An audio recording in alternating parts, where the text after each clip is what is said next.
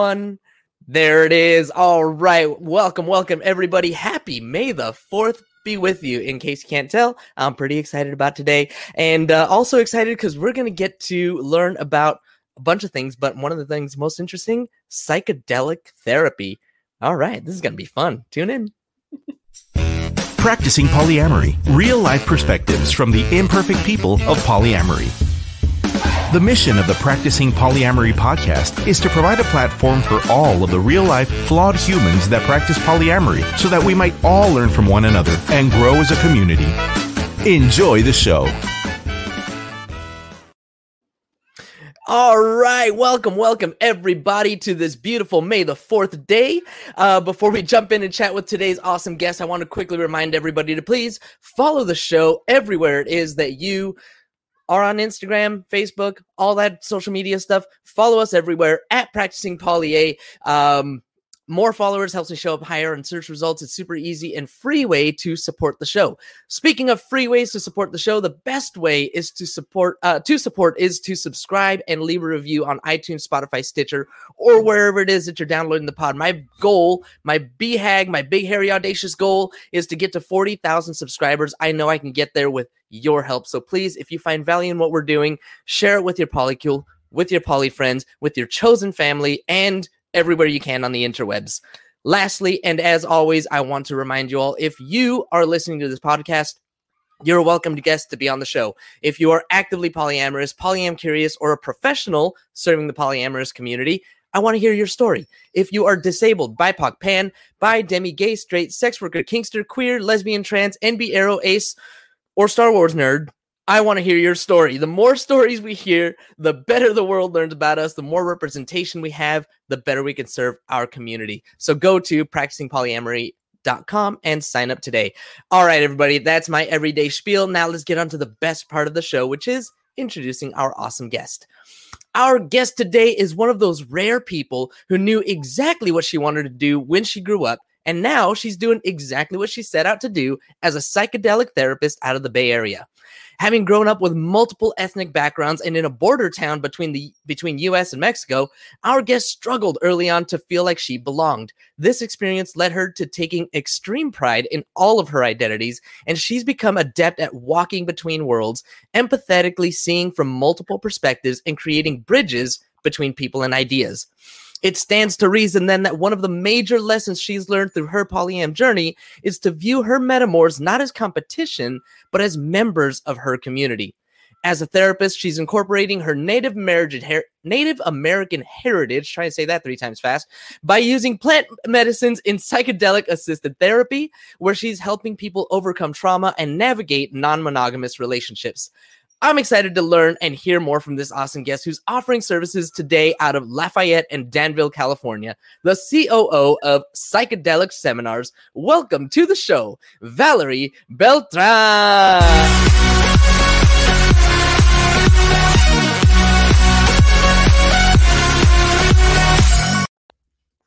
I warned you we were going to have fun. wow, intro. I don't know if I've ever gotten introduced like that before. That was amazing. Oh, thank you, thank you. oh, you know, it's a it's a little thing I like to take pride in. You know, I want to make sure that uh, I hype you up more than anything else. It's all it's all a hype game. I'm hyped. all right. Good. Me too. So, Valerie, tell me all about you. Uh, you have known that you've wanted to be a therapist your entire life. Now you're doing exactly that. Did you know that you wanted to be non monogamous your whole life? Absolutely not. I even consciously, or I sometimes say I was kind of dragged kicking and screaming into polyamory.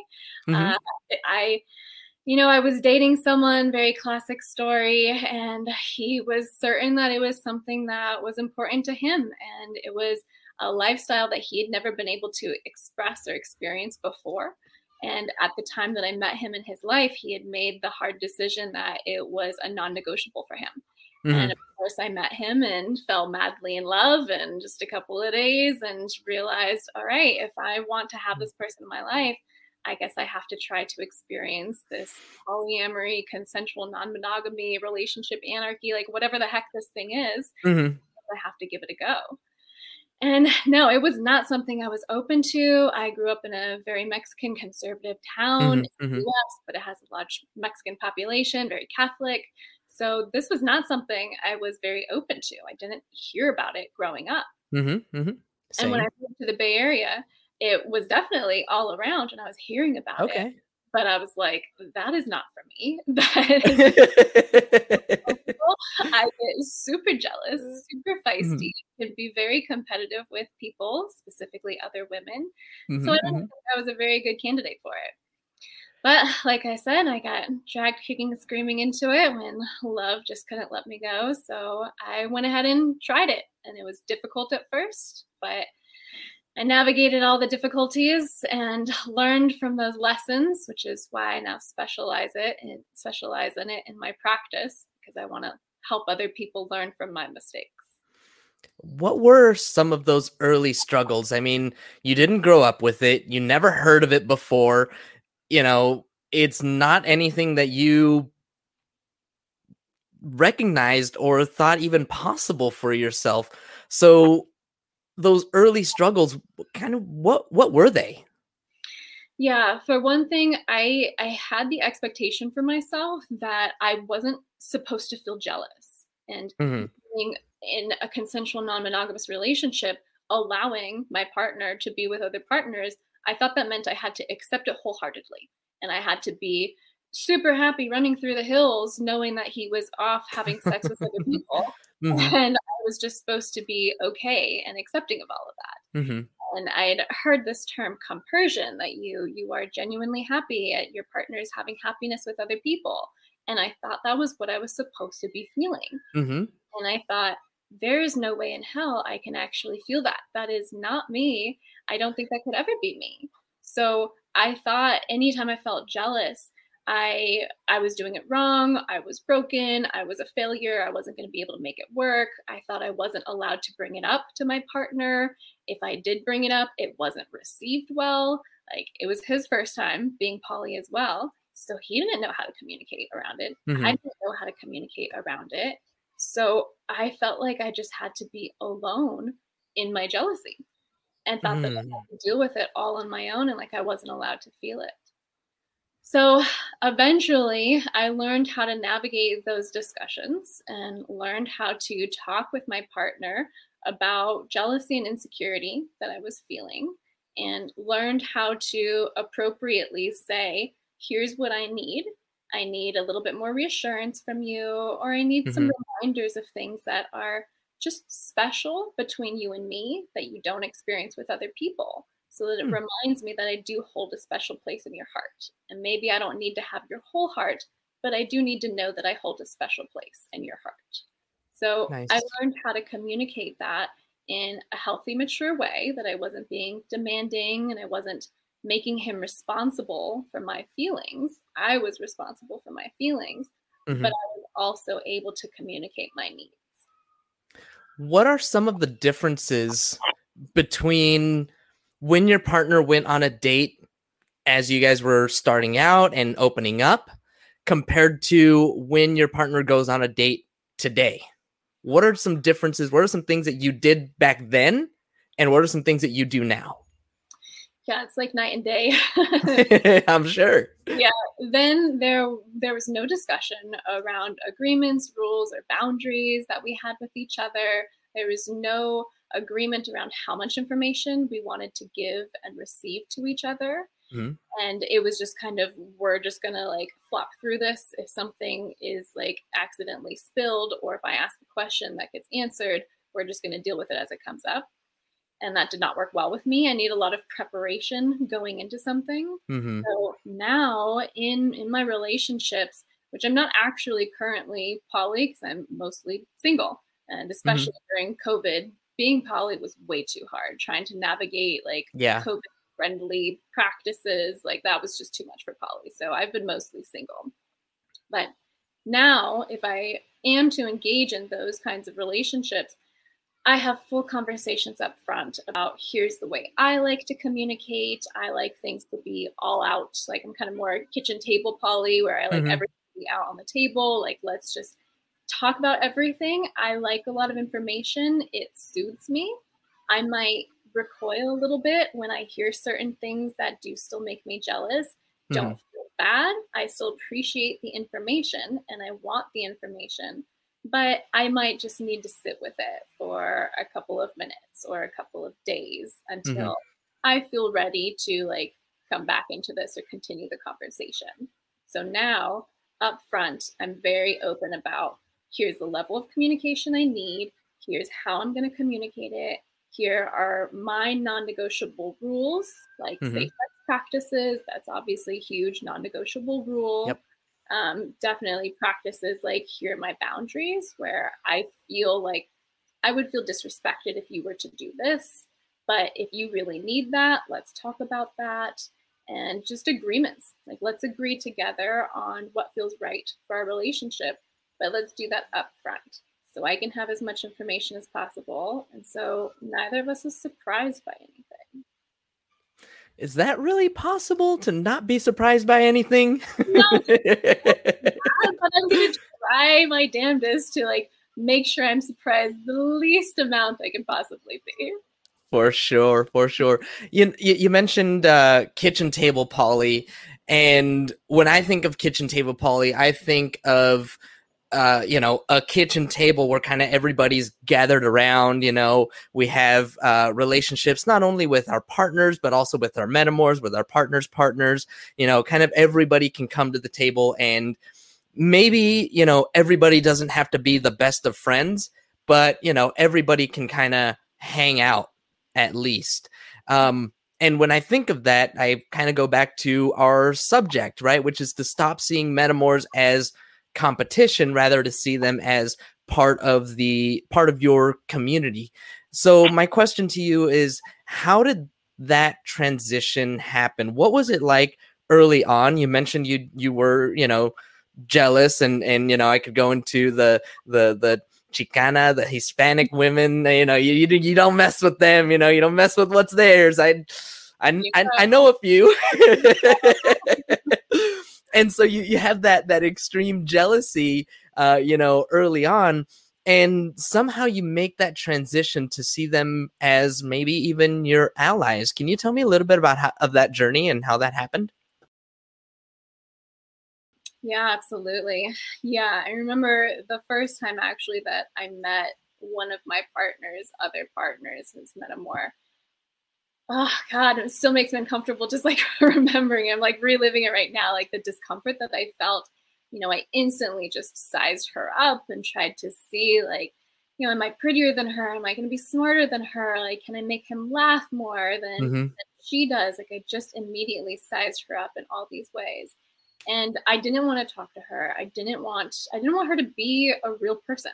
Like it was mm. fun knowing that she was this other figure in his life but for her to become a real person in my life was too much for me. I didn't want to have an actual connection with this person.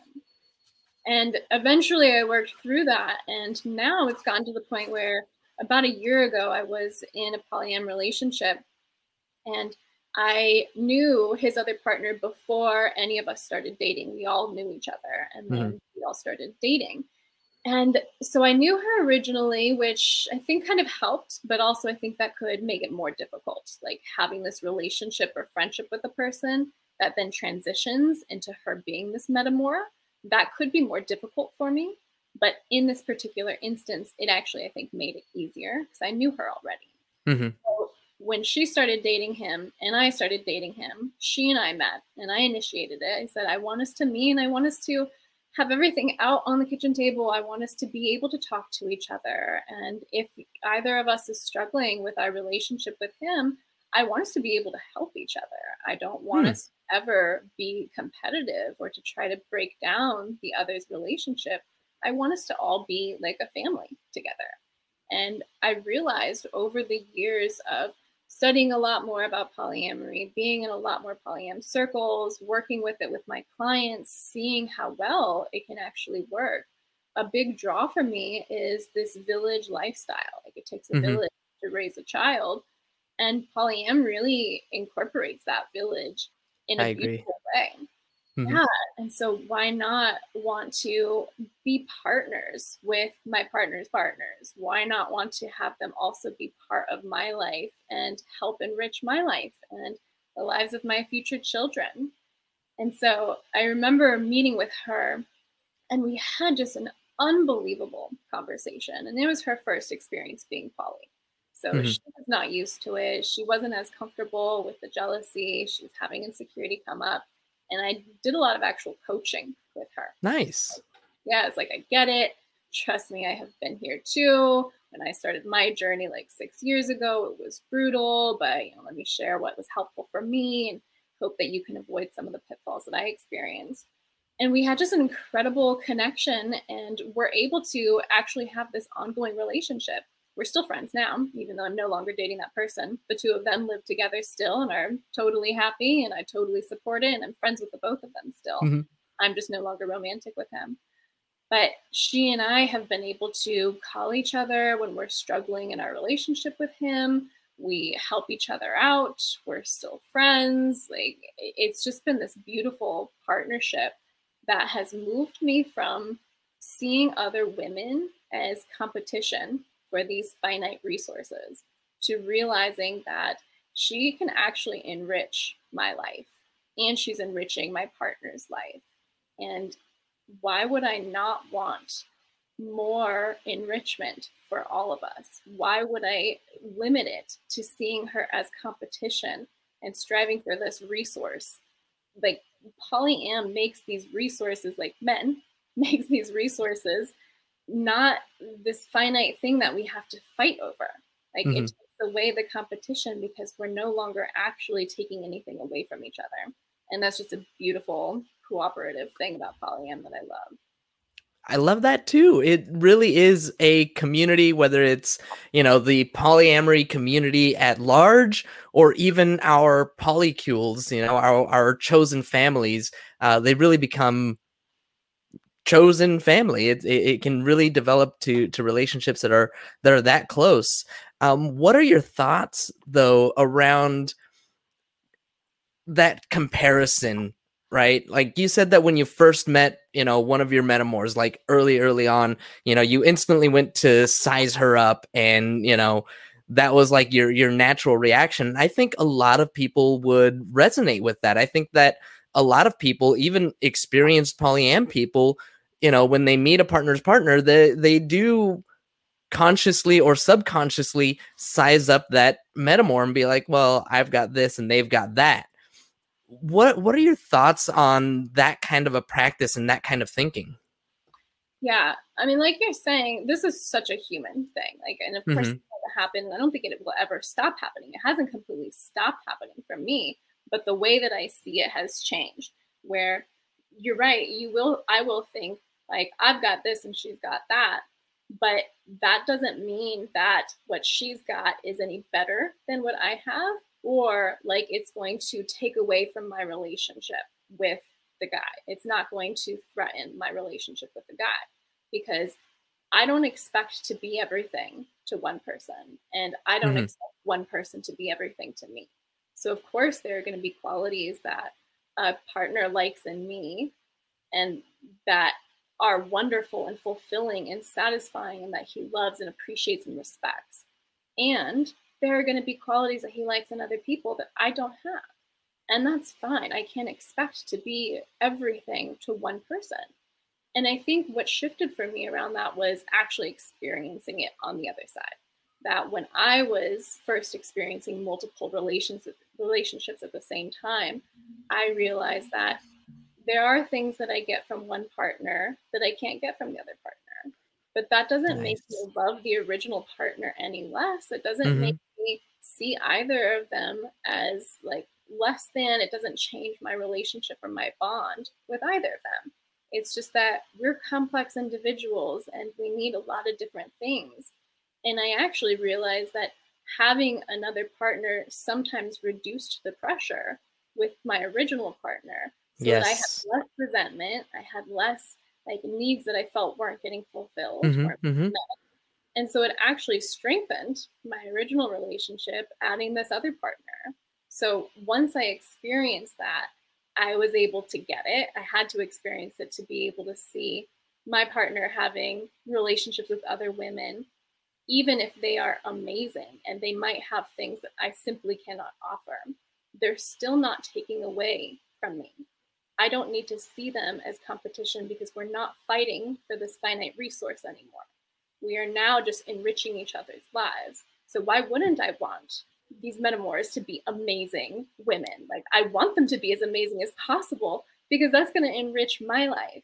So it's no longer this competition of you have something that I don't have and that makes me feel less than. It's mm-hmm. you're great, I'm great, my partner is great. We're all just great and let's just put the same level yes, yes, absolutely. Uh, my partner jokes about that all the time. She says that uh, her favorite way to make friends is when you know one of her partners starts dating somebody new because you know obviously we have good taste, right? So exactly, and it's it's such a unique connection that that you can have with another woman. Like sharing the love for a man is such a unique connection that I I've never experienced that with mm-hmm.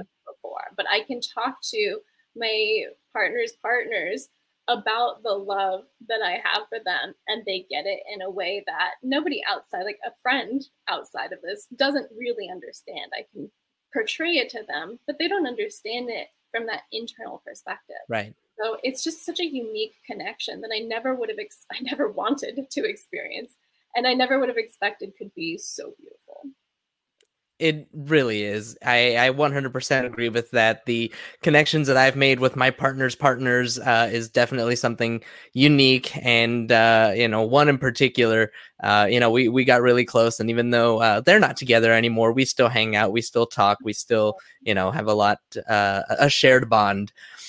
Shifting gears a little bit, I wanted to make sure to ask you about the psychedelic therapy. Now, just the little bit that I read uh, and and talked about in your intro, we're talking about uh, about medicinal plants mm-hmm. that. Uh, I mean, psychedelic. I'm thinking like I'm I'm gonna start having visions and and like getting yes. high.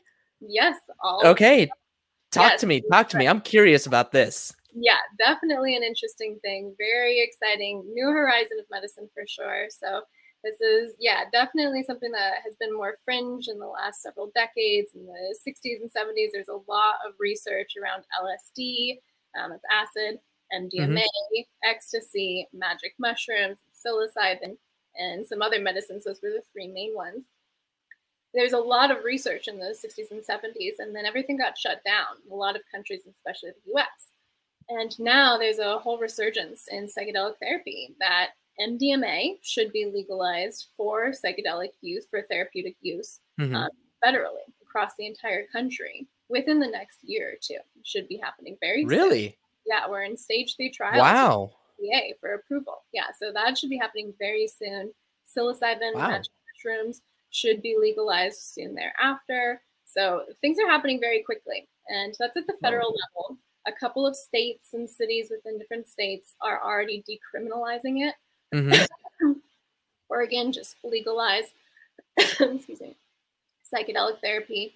Um, Oakland, where I'm from, where I practice, um, has decriminalized all of these medicines. So, yeah, right now we're in this very exciting state where we're seeing this new horizon of psychedelic therapy. And I did a year long training program with MAPS, it's the Multidisciplinary Association for Psychedelic Studies. Mm-hmm. And CIIS, the university that was housing the program, it's the California Institute of Integral Studies in San Francisco. Uh, they had a year long training program that trained therapists and also clergy members and um, physicians to be able to administer these medicines. And what happens is with the medicines, like we'll give them to clients they have a full psychedelic experience. They will mm-hmm. have visions, they will hear things, they will have memories surface that they weren't previously able to experience or allow themselves to feel. And they will have a full experience where they're talking about things or seeing things, finding new ways of looking at their lives, finding new meaning, feeling connection to other people, to themselves, to nature, to just humanity, to all of the cosmos like all of these incredibly healing experiences that people normally just don't get in other mm-hmm. mm-hmm. situations, mm-hmm. maybe through meditation, but it is kind of a, a shortcut, if you will, to some meditative state. meditation on steroids or meditation on mushrooms. yeah, so it's very powerful. It's very exciting and happening very quickly. So this is definitely the new frontier that's that's coming in and I fortunately am fully trained and ready to be able to be working with this with clients as soon as it's legalized. Very cool. Now, tell me a little bit about. I imagine there's a stigma attached to that because I mean, I think of uh, marijuana, right? Some people will use uh, weed on a daily basis as medicinal, right? Whether it's for anxiety or depression or all of these other things, uh, people will use marijuana on a daily basis, and there's a stigma attached to that.